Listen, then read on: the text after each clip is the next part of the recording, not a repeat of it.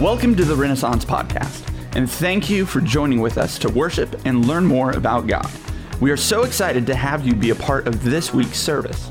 For more podcasts and services from past weeks, or to join us online on Sunday mornings, check out the Church at Home page at rendicator.org. Now, enjoy the message.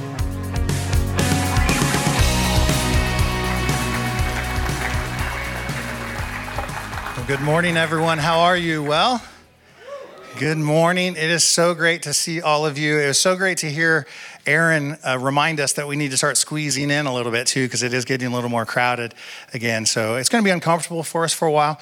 But if you've been a Christian for very long in your life, you'll know that God calls us to uncomfortable things every once in a while, doesn't He? Um, some might even argue if, you, if it doesn't feel uncomfortable, you might be doing it wrong. I'm just going to say that. So I was reminded this morning um, in my uh, prayer time that um, Abraham, if you know the story of Abraham from the Old Testament, that Abraham was a man who wasn't searching for God, wasn't serving God by any stretch of the imagination. And God reached into his life in, in some profound way, and he just asked Abraham to come with him. And the Bible tells us that Abraham left everything behind and he followed God. And he came into what is now we call the promised land. It was a land that God had promised Abraham. But it came on the heels of his, his willingness to get uncomfortable, his willingness to go where God was calling him. Fast forward a few pages in the Old Testament, you got the story of a man named Moses who was out tending his father in law's sheep. And in the middle of the desert, he sees this bush that's on fire but not being consumed. You guys know the story of Moses and the burning bush? And, and here's the reality Moses had at that moment a decision to make. He could stay where he was, or he could look at this thing that he was pretty sure God was doing, but he didn't know for sure. But the only way to know was to walk towards it. And so, so Moses moved towards the bush, and then God spoke to him and says, Hey, take your shoes off, bro, where you're standing is holy ground. And like, it's just a cool story. And then we move into the New Testament and we see Jesus calling his first disciples fishermen, right? Just working the day job, like just looking for the weekend, waiting to get to Debbie's and play some slots. Anybody, right? Just wanting to do that thing. And then Jesus comes in, in, in, into their life and says, Hey, leave all of that and follow me. And uncomfortableness comes to them, leaving everything they know to be comfortable and, and, and the, uh, the same behind. And they follow after Jesus. And Jesus, after his crucifixion, after his resurrection, hallelujah he speaks to his disciples one more time and he challenges them to take the message of who he is, the gospel of Christ, we would say, and to go into all the nations and to proclaim him. And so the, the following of Jesus, the, the, the listening to Jesus in, involves a response to him in our lives many times. And it causes for us some uncomfortability. And if you've been following for a long time, you know what that feels like. And you also know the fruit, right, or the benefit of listening to God and obeying Him on, on the heels of that. So, that being said, um, it is an honor of mine to introduce to you someone who's going to share our message today. We're going to be in Luke chapter 3. So, if you have a Bible, you can turn there. But this person is a friend of mine. Um, she has been a member of this church for a very long time. You're going to know her when she walks out. I'm just trying to build her up. It's going to be awesome. Um, but I, all of that to say, she felt a call from the Lord many years ago as like some of you did. And she's been pursuing this for some time. And the, the her saying yes to the lord repeatedly and continually has led her to this place this morning where she's going to share um, the message of jesus to us this morning. So would you please put your hands together for our good friend mary antal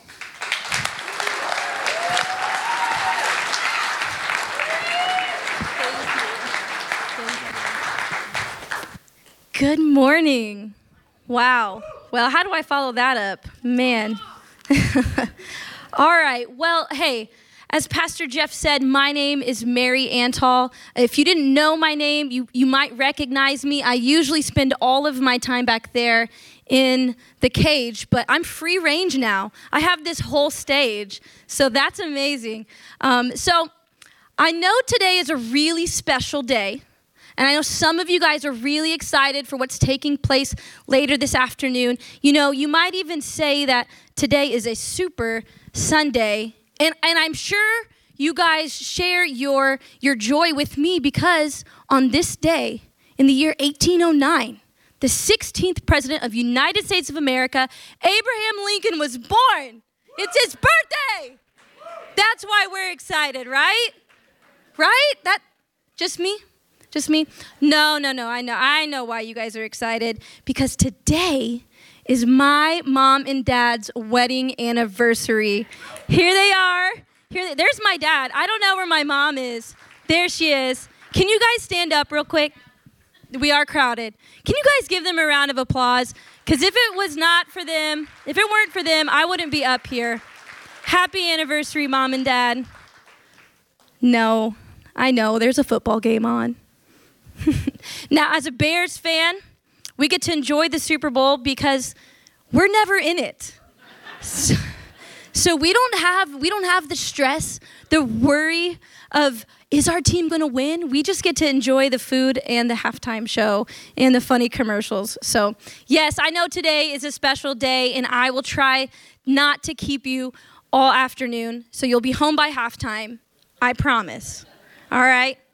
So before we begin, I want to give you guys three blocks that you can like maybe use as a foundation for our study today.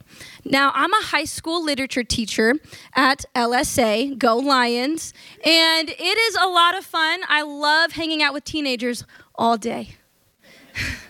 I do. I promise I do. Um, but before we introduce anything new, whether it is a poem, whether it's a novel, a short story, or an essay, we always look for identifying markers that will help us understand what the original author had to say. And that same concept applies to us as we study scripture. So there's three things before we dive in, before we start reading, I want you guys to think about and keep that tucked away in the back of your mind as we study. The first thing is we need to remember the context of Luke's gospel. In the beginning of the chapter, we see he is writing to an important man named Theophilus. And he's not writing to Theophilus because Theophilus doesn't know anything about Jesus. No, he's writing as a spiritual second. He's like, I want to acknowledge that what you've heard is true what you've heard is true. Here's, here's something we need to know though Luke and Theophilus are not Jewish men. They're what we would call Gentiles. And so it's important for Theophilus to get this perspective coming from Greek culture, coming from Gentile culture. So that's the first thing we need to remember. Secondly, we should remember that what we are reading should be and is true, actual history. Okay? These are historical events about real people that existed in real time. And it's important for us to remember that because sometimes we can get caught up in the figurative language of the Bible. But these are real events. So remember that. This is a historical account. And finally, and this should be in the back of our minds whenever we approach anything in Scripture, we must have a posture of humility. Okay? Because if we read Scripture to find what we can find, then we're not going to hear the Word of God. But if we read Scripture from a posture of humility, then He will reveal to us His truth the way it was intended. Okay? So, context, historical account, humility. All right? So, as Jeff said, we're going to be in Luke chapter 3, verse 1 through 22. It's a whole lot. We're going to get through it together. So, go ahead and open your phones, open your Bible app, open your Bible. If you do not have one around the seat next to you or maybe below you, you will find a hard black copy Bible. You can keep that if you do not have a Bible. Merry Christmas. Happy Super Bowl Sunday. All right, so bear with me. We are going to just run through this passage and then we are going to study it further. Sound good? All right, verse 1. In the 15th year of the reign of Tiberius Caesar, Pontius Pilate being governor of Judea, and Herod being tetrarch of Galilee, and his brother Philip, tetrarch of the region of Ituraea and Trachonitis, and Lysanias, tetrarch of Abilene. During the high priesthood of Annas and Caiaphas, the word of God came to John, the son of Zechariah, in the wilderness. And he went into all the region around the Jordan, proclaiming a baptism of repentance for the forgiveness of sins as it is written in the book of the words of Isaiah the prophet. The voice of one crying in the wilderness, Prepare the way of the Lord, make his paths straight. Every valley shall be filled, and every mountain and hill shall be made low. And the crooked shall become straight, and the rough places shall become level ways. My favorite part. And all flesh shall see the salvation of God. Let's take a break real quick. That was a whole lot of names in a whole lot of places. I'm not kidding, guys. I think I've read those six verses probably a hundred times in the past 48 hours, making sure I pronounced them all all right. I think I did okay. But let me just stop for a second and point this out, okay?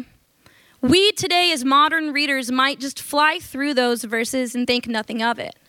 But remember the historical context.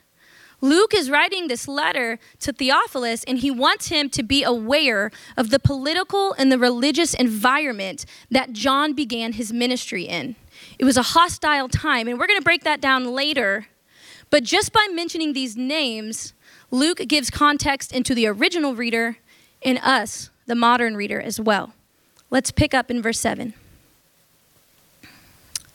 He said, therefore, to the crowds that came out to be baptized him. You brood of vipers, who warned you to flee from the wrath to come.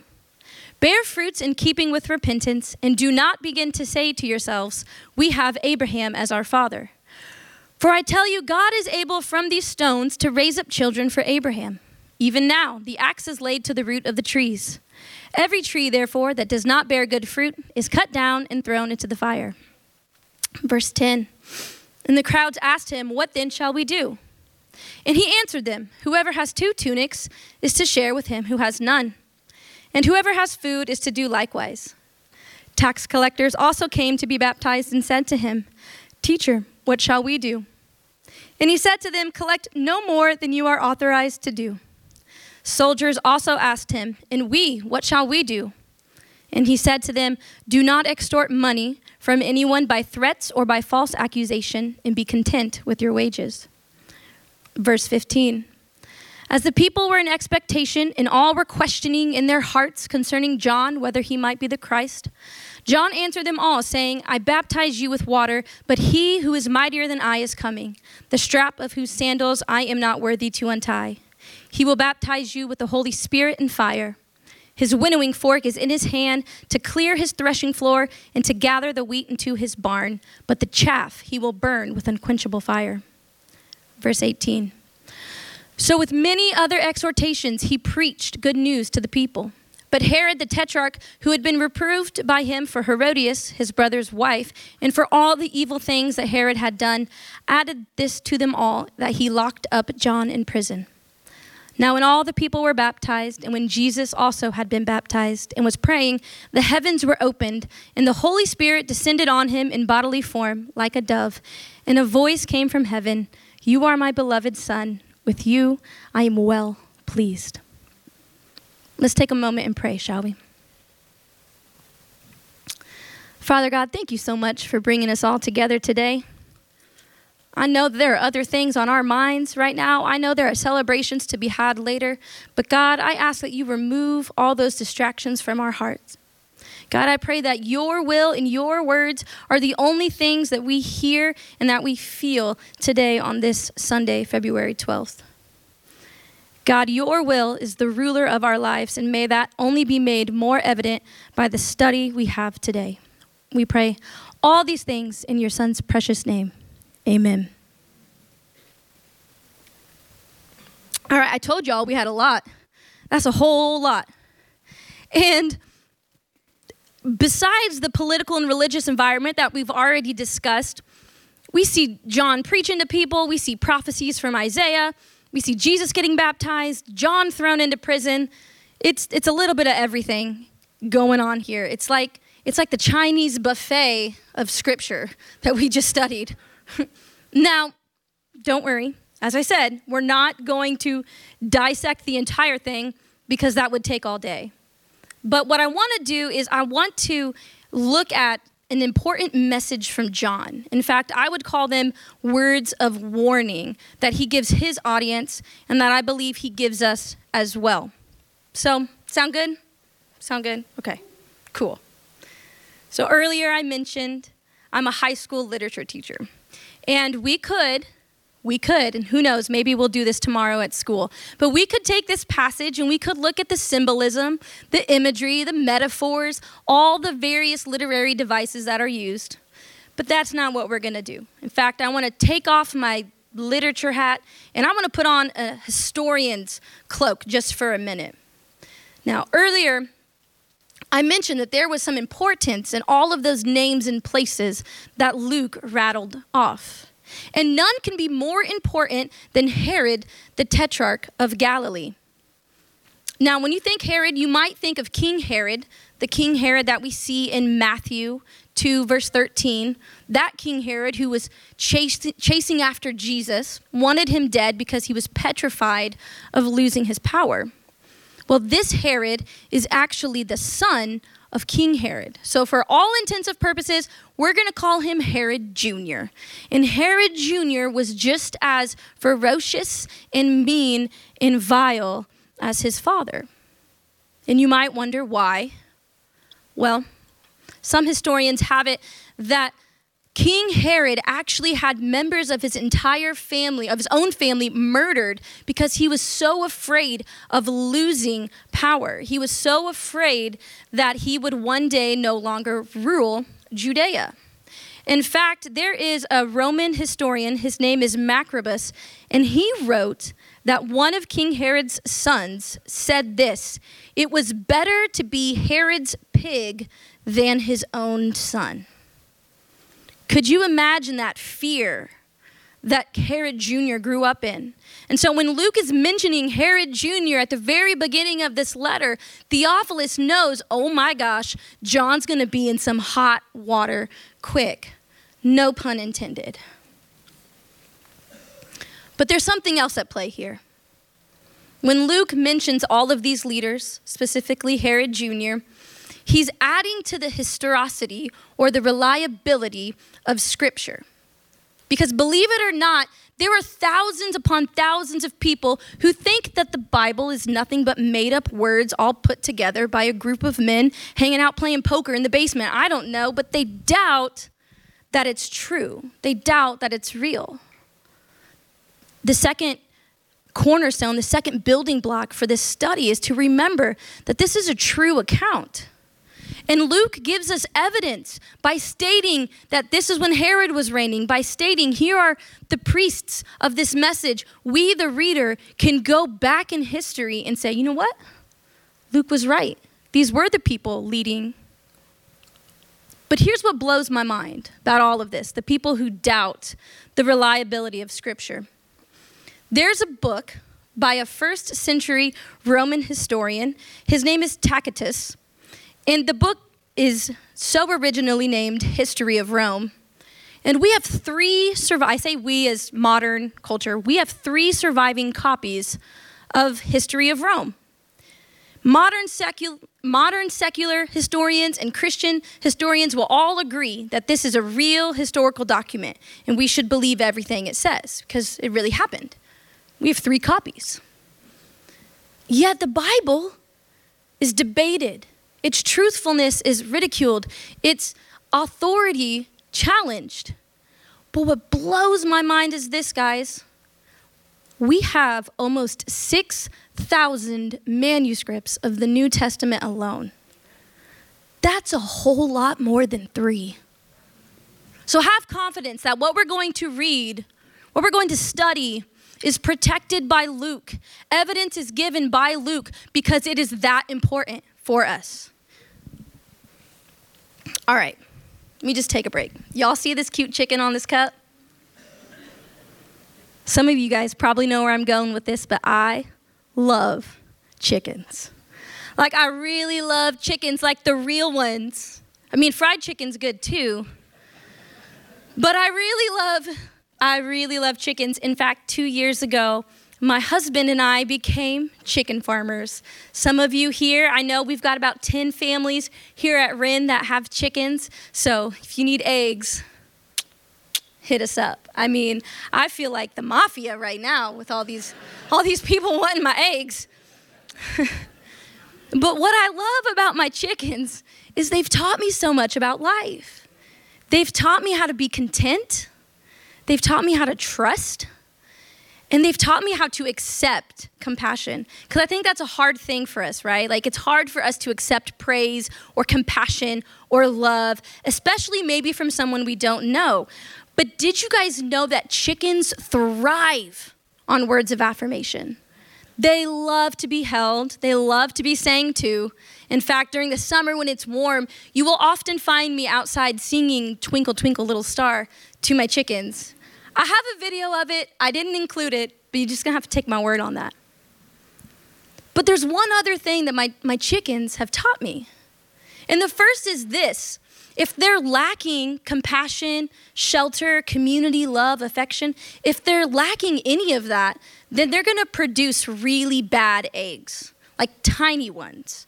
I'm not saying the eggs are gonna be rotten right off the bat. No, you can still eat them. But there's nothing really there. There's no substance, substance to their eggs. They're, they're about half the size of a happy, healthy chicken. They have weak shells, so they break really easy, and their yolks are usually tiny pale, and they lack a lot of flavor. And I always wondered why is it that these chickens have to be so pampered? Why do they need to be loved? Why is there a difference between a chicken producing a good egg and a bad egg? It's a chicken, it's what it's supposed to do, right? So, what does this have to do with John the Baptist? I'm sure that's what you guys are all thinking. Well, I'll tell you. Had that planned. Let's look at verse 7 really quick. I got to scroll back up here. I'm so sorry, guys. Verse 7 He said, therefore, to the crowds that came out to be baptized by him, You brood of vipers, who warned you to flee from the wrath to come. In verse 8, Bear fruits in keeping with repentance, and do not begin to say to yourselves, We have Abraham as our father. For I tell you, God is able from these stones to raise up children for Abraham. Verse 9 Even now the axe is laid to the root of the trees. Every tree, therefore, that does not bear good fruit is cut down and thrown into the fire. Right off the bat, the very first words that we see John saying to those who are following him, to those who are coming out to be baptized, is, What are you doing? He rebukes them. He calls them a brood of vipers. And then he continues on saying, You need to be bearing good fruit. Because a time is coming where the bad fruit or the bad trees are going to be cut down and thrown away. In other words, what you root yourself in, what you condition yourself in, those are the results you can expect to see. And apparently, Jesus' or God's followers, the chosen people of Israel, are not producing the results that prove that they are conditioned and rooted in God. Picture this. Y'all know my good friend Joe Alville, right? I'm so sad he's not out here. He's back in our te- tech booth. He's a man of many trades. And I want you to, to, to picture this. Now, even though Joe loves wrestling, Joe is actually the starting point guard for the Chicago Bulls picture Joe, Pastor Joe, as a professional basketball player. okay? Now, let's say in this world of hypotheticals that I am the head coach for the Philadelphia Eagles. And I need a field goal kicker because my field goal kicker rolled his ankle or something. And so I'm like, well, my good buddy Joe is a professional basketball player. I'll just have him come kick field goals. It can't be that hard, right? So Joe comes, and he misses all of his attempts. He does terrible. He can't even make an extra point. Why would I be surprised at that outcome? Because he's not conditioned to produce those results, right? If Joe's a basketball player, he can maybe hit some three pointers, make his free throws, but why would I expect him to be able to make a 50 yard field goal or anything else? Because his roots are in basketball and he's conditioned to produce basketball results. Likewise, what John is saying to his believers, and what I believe Luke is reiterating to us now, what we are rooted in determines the condition of our trees, of our hearts, which then reflects the fruit that we are going to produce. But there's something more here. Why is it that John brings up Abraham's children he brings up these warnings of what's going to happen if you don't have a right standing relationship with God. If, if, if this was only a matter of what fruit the Israelites were producing, if that was the only thing at stake here, then why would he bring these other things up? It makes me wonder that there's something more here that we're missing. So let's go back to his rebuke. He calls the audience a brood of vipers. Why does he say that? Does that sound familiar to you, brood of vipers? I don't know if you know this, but in Matthew, Matthew 12, 34, in Matthew 22, 33, Jesus rebukes the religious leaders in Jerusalem using the exact same phrase. So here's John telling religious leaders, calling them out, saying, You're a brood of vipers. And we see later on that Jesus says the same thing. Obviously, they didn't learn their lesson. So, what is it? What is so important that it had to be stated by John and then furthermore stated two more times by Jesus himself? Now, when I think of the word brood, I immediately think of a broody chicken. Remember, I told you, I love chickens. And did you know that broody hens, which they are totally a real thing, are some of the most stubborn, vicious birds you will ever come across? I, I want to take a minute and share an example with you, okay? Just I want to show you the difference between a broody chicken and a happy hen and see if you guys can correlate with this to this passage, right? Maybe this is what John had in mind when he called the religious leaders broody. So, my broody hens are hyper focused on one thing and one thing only sitting on eggs. They are so dumb that they will sit on a golf ball, they will sit on a fake egg. They don't even know what they're sitting on, they just know they need to be sitting. It's all they do, right? And because of that, they refuse to go outside.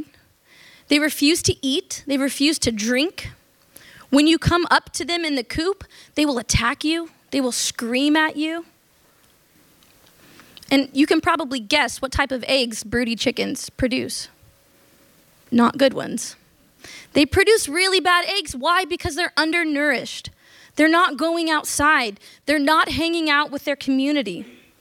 Happy hens on the other hand, are the exact opposite. They understand that they have a role, they know that they have to lay eggs, but they also know that's not the only thing out there.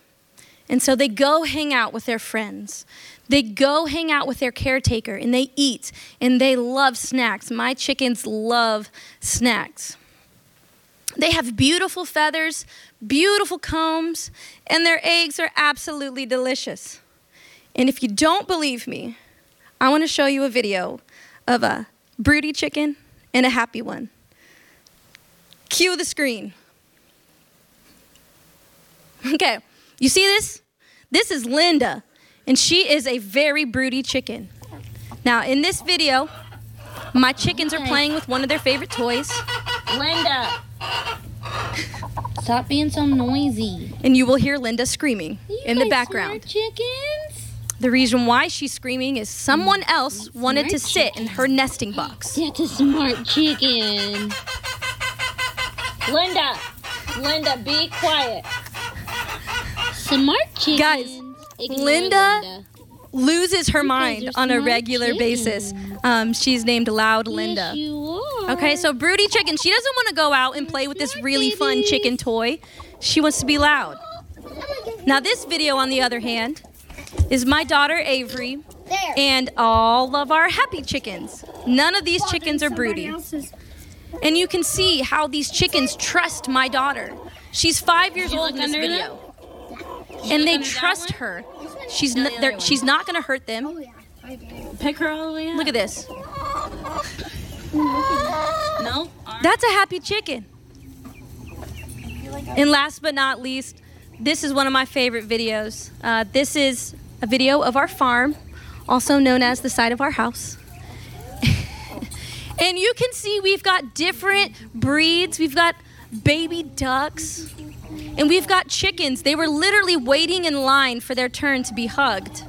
The chicken I'm holding in this video, her name is Fannie Mae. and I'm telling you, chickens love to be loved. She is an extremely happy chicken, and you can see that difference. Even though you couldn't see Linda screaming at her flock mates, you heard it. There is a real difference between being broody and being happy. so when John is calling out the religious leaders in this rebuke, he's calling out those who have had this obsession with religion. They are so hyper focused on Judaism, on being a rabbi, on following all the rituals, that they are no longer producing a good fruit. In the case of my chickens, when they become so hyper focused on sitting on their eggs, they fail to produce anything that's valuable.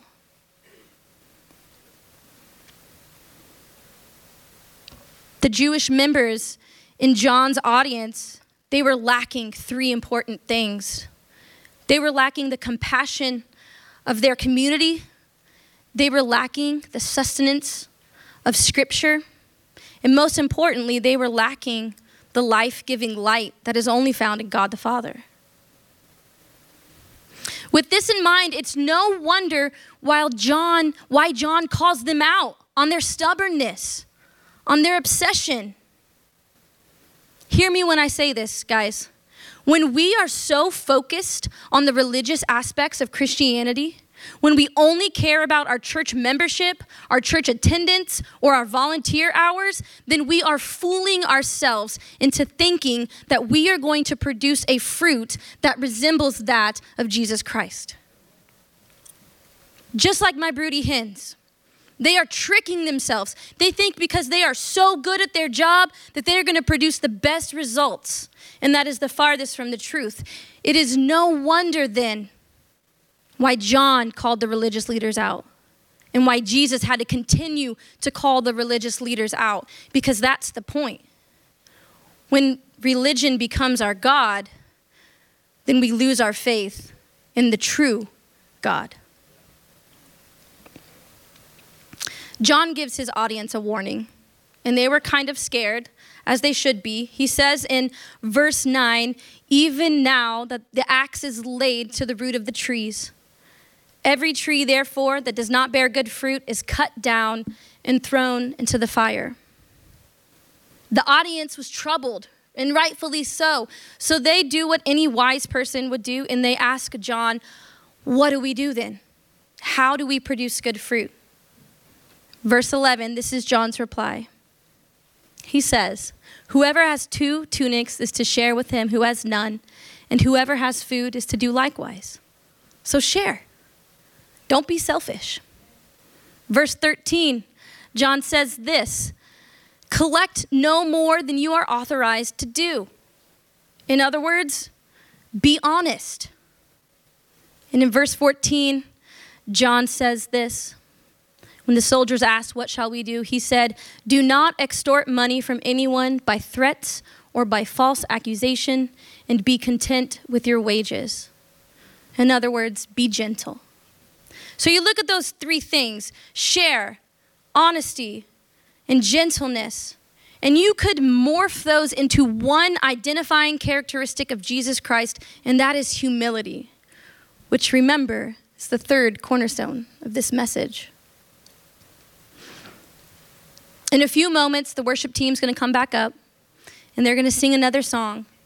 And as we do, I want you guys to think what area in your life have you been sitting on? And what areas have you been being broody?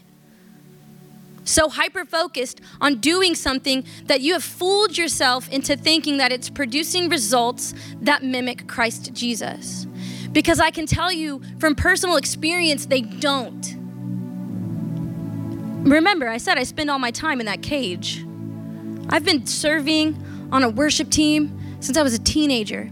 And I thought for the longest time that me serving on a worship team was enough. I didn't need to sit in church, I didn't need to read my Bible because I played the drums on the worship team. And that was important. And when the trials came, and boy, did they come, and they're gonna continue to come, I found really quick, I found out really quick that my faith was as skinny as a twig. It could have been snapped at any moment. But had I been hyper focused on Christ Jesus and not hyper focused on my volunteer hours, my faith would have been as strong as the cross.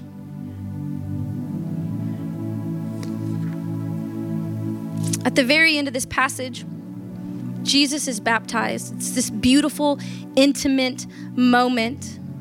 And I always wondered why it was that Jesus got baptized. He was sinless, right? So he didn't need to get baptized for salvation. I'll never forget about three weeks ago, I'm typing up my notes and I'm going through all the things. And I'm sitting, it's yearbook class. I also teach yearbook. And I had this aha moment. And I went, oh, and one of my students said, What is it, Mrs. Antal? Are you okay? And I said, I get it. And she said, Get what? I know why Jesus was baptized. He was baptized because he was laying his life, his will down before the Father. He said, God, you lead my life, I will follow. And when he got himself submerged into the water and he came back out, he was drenched in humility. And this is that first example of humility that we are called to follow. So, my charge to us, to all of us, is this. First, understand that before we can produce good fruit, or in the case of my chickens, good eggs, we must first be rooted in Christ's humility and only his humility.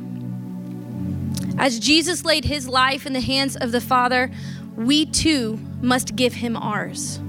It's gonna be hard, it's gonna be a challenge, but you have to let it go.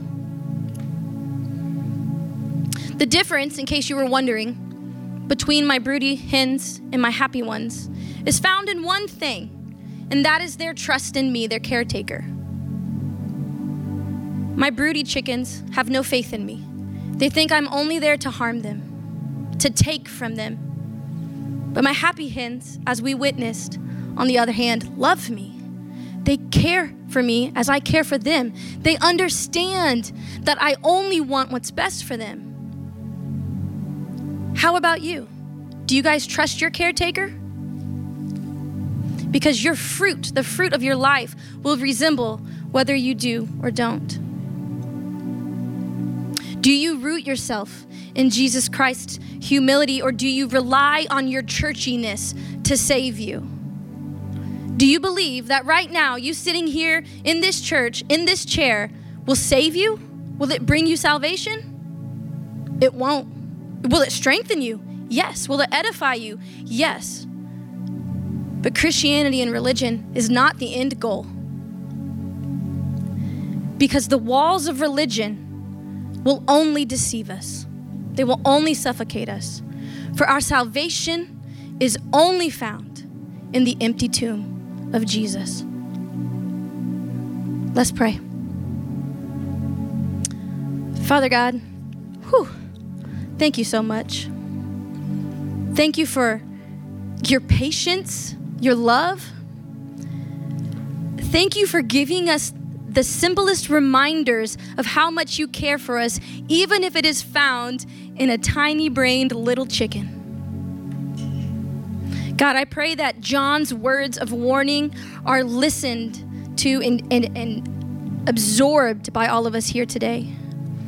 That we understand that it is you and only you that we can be rooted in. For as it says in John, apart from you, we can do nothing. God, and I pray as we go about our week, as we go about this month and the rest of the year, God, that we find ourselves laying our life into your hands with the same humble posture of your Son, Jesus Christ. Because it is only his sacrifice and defeat of the grave that brings us salvation. We pray all these things in your Son's precious name. Amen. Thanks for joining with us today. We would love to pray for you and make a connection with you. So please check out the church at home page at rendicator.org. Here you can ask questions, request prayer, find past messages and podcasts, or support Renaissance through online giving. We can't wait to hear from you.